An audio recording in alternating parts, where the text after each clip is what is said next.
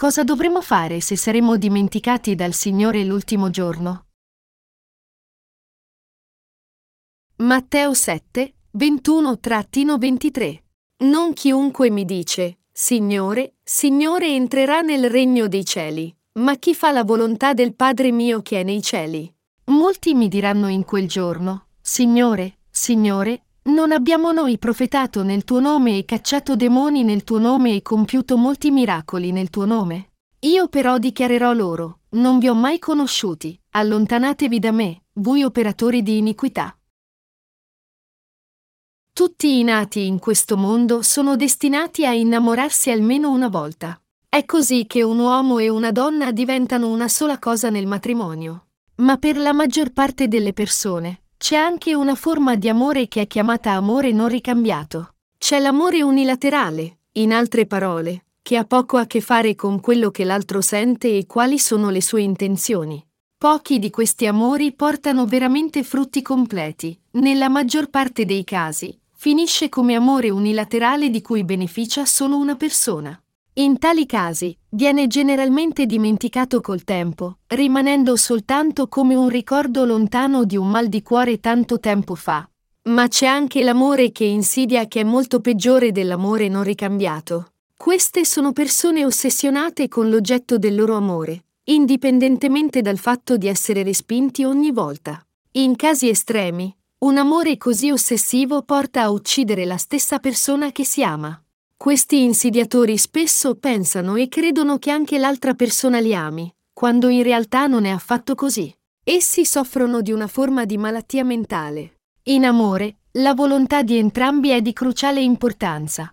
Proprio come il suono di un applauso si può fare solo quando entrambe le mani sono interessate. Amare seriamente qualcuno ma da soli non può essere un amore giusto. Quando anche l'amore non ricambiato tra persone è insignificante, non è ancor più insignificante che un peccatore cerchi di amare Dio in maniera arbitraria e audace? Dio ci disse che ama ognuno ugualmente. Egli benedice e ama quelli che comprendono il suo amore correttamente e lo accettano con gratitudine mediante la fede. Egli porta la salvezza dal peccato a loro incondizionatamente. Tuttavia, a quelli che altrimenti falliscono in questo, egli porta la sua ira e li rimprovera.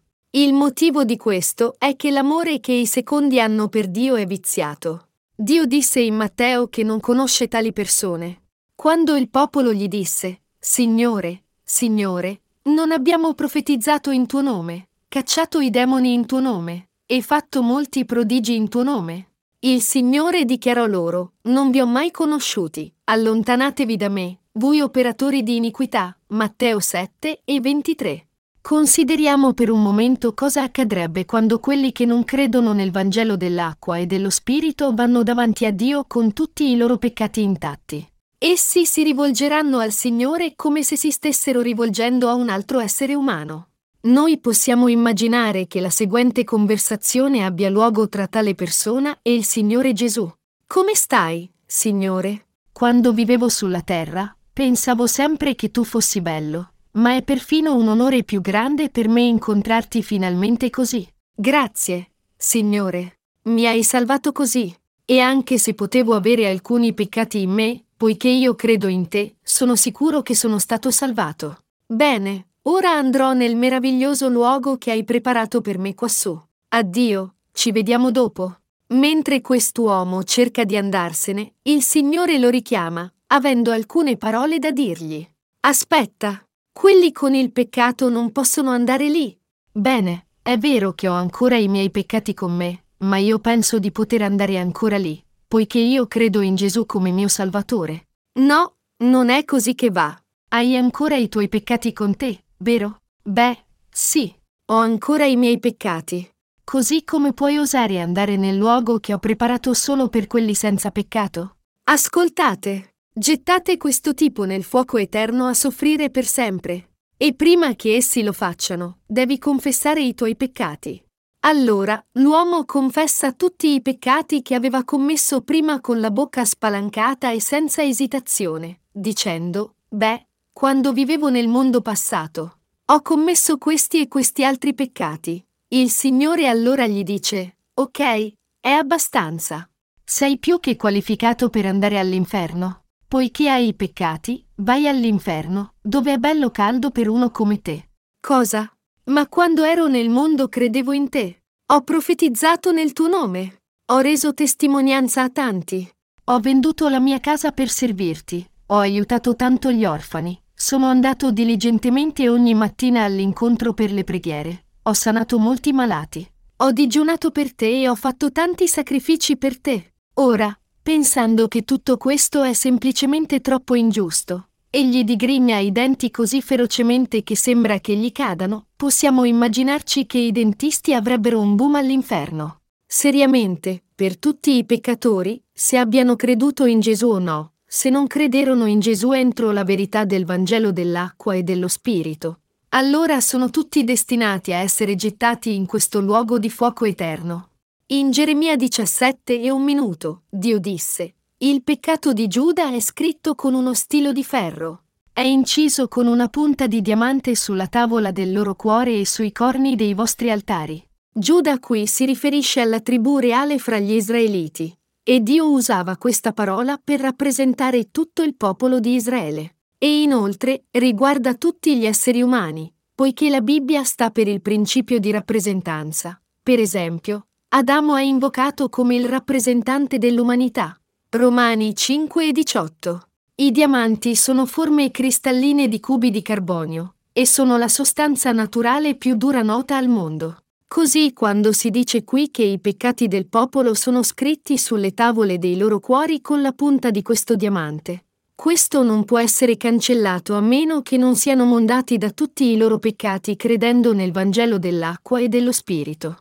Pertanto, per i peccatori che non hanno ancora ricevuto la remissione dei loro peccati, tutti i peccati che hanno commesso sono scritti sulle tavole dei loro cuori indipendentemente dal fatto che possano essere portati per la teologia sistematica, che siano esperti di teologia calvinista, abbiano la laurea in teologia, insegnino la teologia nei seminari come professori o abbiano posizioni elevate nelle chiese. I peccati che sono scritto sui tablets dei loro cuori non possono essere cancellati credendo ad altro che al Vangelo dell'acqua e dello Spirito. Ecco perché quando tali persone pregano Dio, noi li vediamo confessare di essere peccatori, perché le tavole dei loro cuori sono pieni dei loro peccati. Poiché i peccatori non possono avere amicizia con Dio nella verità anche se lo vogliono, essi si impegnano frequentemente nelle preghiere sulla montagna, parlando in lingue, e avendo visioni per incontrare il Signore attraverso le cosiddette esperienze mistiche. Ma alla fine tutte queste cose sono vane, e tutto quello che hanno fatto è vivere una vita illusa di fede che ha ingannato i loro cuori. Il suddetto passaggio da Geremia dice anche che il peccato di Giuda è inciso sui corni del loro altare. I corni dell'altare qui si riferiscono ai libri delle opere. Ci sono due libri nel regno di Dio, il libro della vita e i libri delle opere, Apocalisse 20 e 12. Nei libri delle opere, Dio ha scritto ogni iniquità di tutti i peccatori nei dettagli completi. Pertanto, se questi peccatori non credono nel Vangelo dell'acqua e dello Spirito, non sfuggiranno mai dal loro stato peccaminoso mentre sono in questo mondo. Tutti quelli che cercano di cancellare i peccati che sono scritti sulle tavole dei loro cuori, indipendentemente da chi essi siano, devono credere nel Vangelo dell'acqua e dello Spirito che Gesù li ha salvati nel modo più appropriato e adatto, togliendo tutti i loro peccati attraverso il battesimo che ricevette da Giovanni e il sangue che versò sulla croce. Allora, i loro nomi possono essere scritti nel libro della vita, e solo allora essi possono diventare il popolo di Dio. I vostri nomi sono ora scritti nel libro della vita. Tutti sono destinati a stare davanti al trono del giudizio di Dio prima o poi. Immaginiamo qui che un credente nel Vangelo dell'acqua e dello Spirito stia davanti a Dio in quel giorno. Dio comanda ai suoi angeli, vedete se il suo nome si trova nel libro della vita. Così gli angeli controllano, e in maniera abbastanza sicura, il suo nome è scritto in esso. Dio allora gli dice, mio caro figlio, quando eri sulla terra, mondasti tutti i tuoi peccati credendo nella verità evangelica dell'acqua e dello Spirito che ti avevo dato liberamente. Allora lavorasti duramente per me, e versasti anche molte lacrime per me. Io assicurerò che dai tuoi occhi non scendano più lacrime. Non ci saranno più tali sofferenze, né Satana ti darà più fastidio. Ben fatto, figlio mio. Il Signore allora comanda ai suoi angeli di incoronarlo. Grazie, Signore, è un tale onore per me. Portate una corona per lui e mettetegliela sulla testa. Ti sono assolutamente grato, Signore. Solo il fatto che tu mi abbia salvato dai miei peccati è abbastanza perché io sia infinitamente indebitato con te. Eppure tu mi stai perfino incoronando per il piccolo lavoro che ho fatto per te? Grazie, Signore. È abbastanza che tu mi hai salvato. Il fatto che io possa entrare nel tuo regno per vivere là per sempre è una ricompensa sufficiente per me. Allora posso entrare nel cielo adesso? Sicuro. Portate un angelo, che il milionesimo figlio di Dio gli salga in groppa. L'angelo preposto viene avanti e gli dice, Eccomi, mio Signore. Sali sulla mia schiena. È molto comodo. Andiamo in un luogo bello. L'angelo inizia attentamente a battere le ali per volare. Vorresti fare un giro, mio signore? Wow! È meraviglioso qui! Quanto è grande questo paradiso? Beh, lo percorro in volo da miliardi di anni, ma non ne ho ancora visto la fine. Davvero? Puoi mettermi giù ora. Devo essere pesante per te. Mio signore, non esauriamo mai le energie qui in paradiso. Davvero? Grazie. Fammi fare il mio primo passo sulla terra del paradiso. Così dove sono tutti i giusti che vennero qui prima di me? Sono là.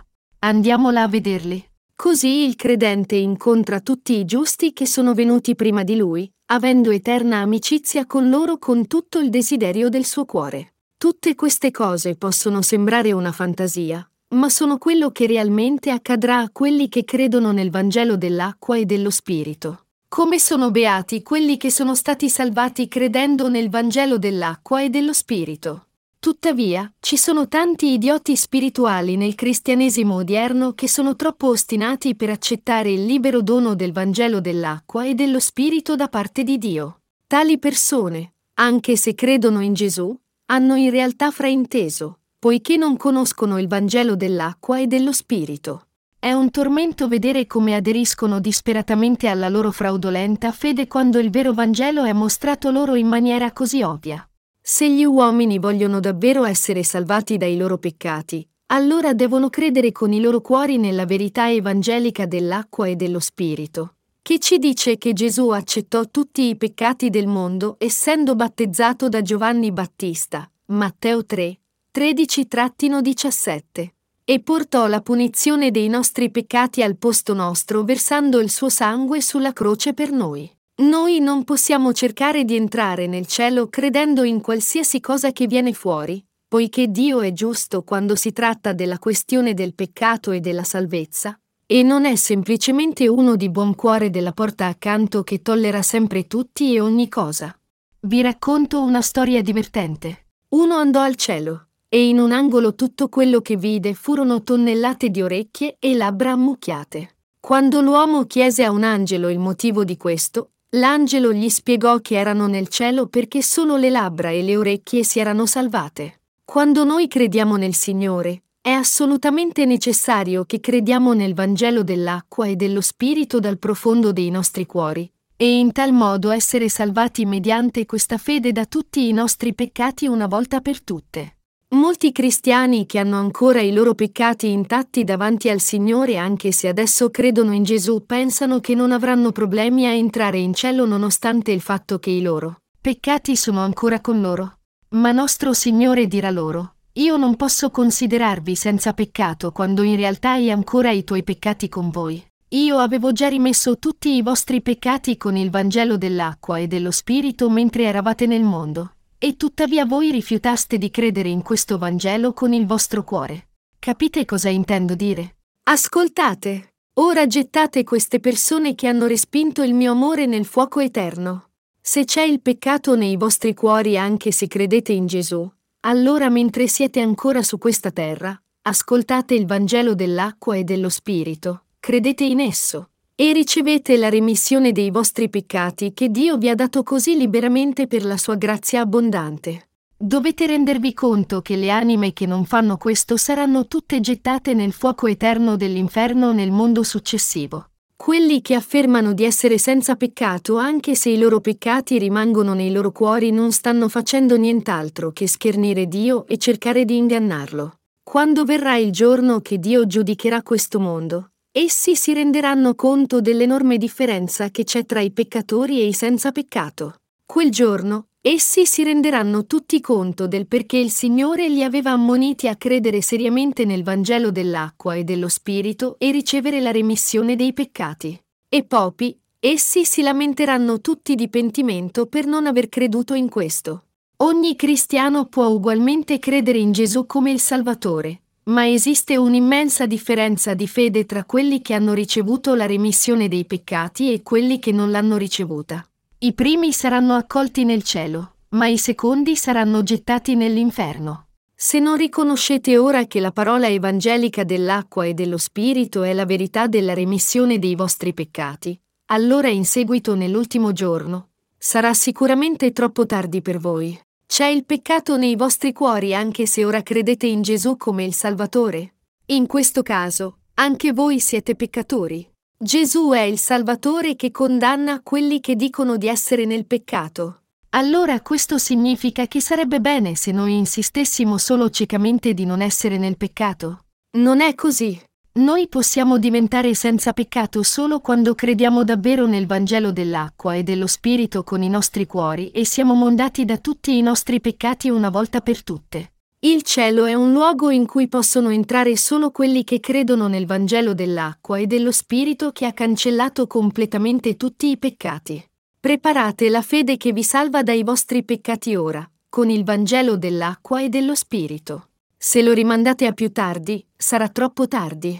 Prima che sia troppo tardi, credete nel Vangelo dell'acqua e dello Spirito ora e siate pronti.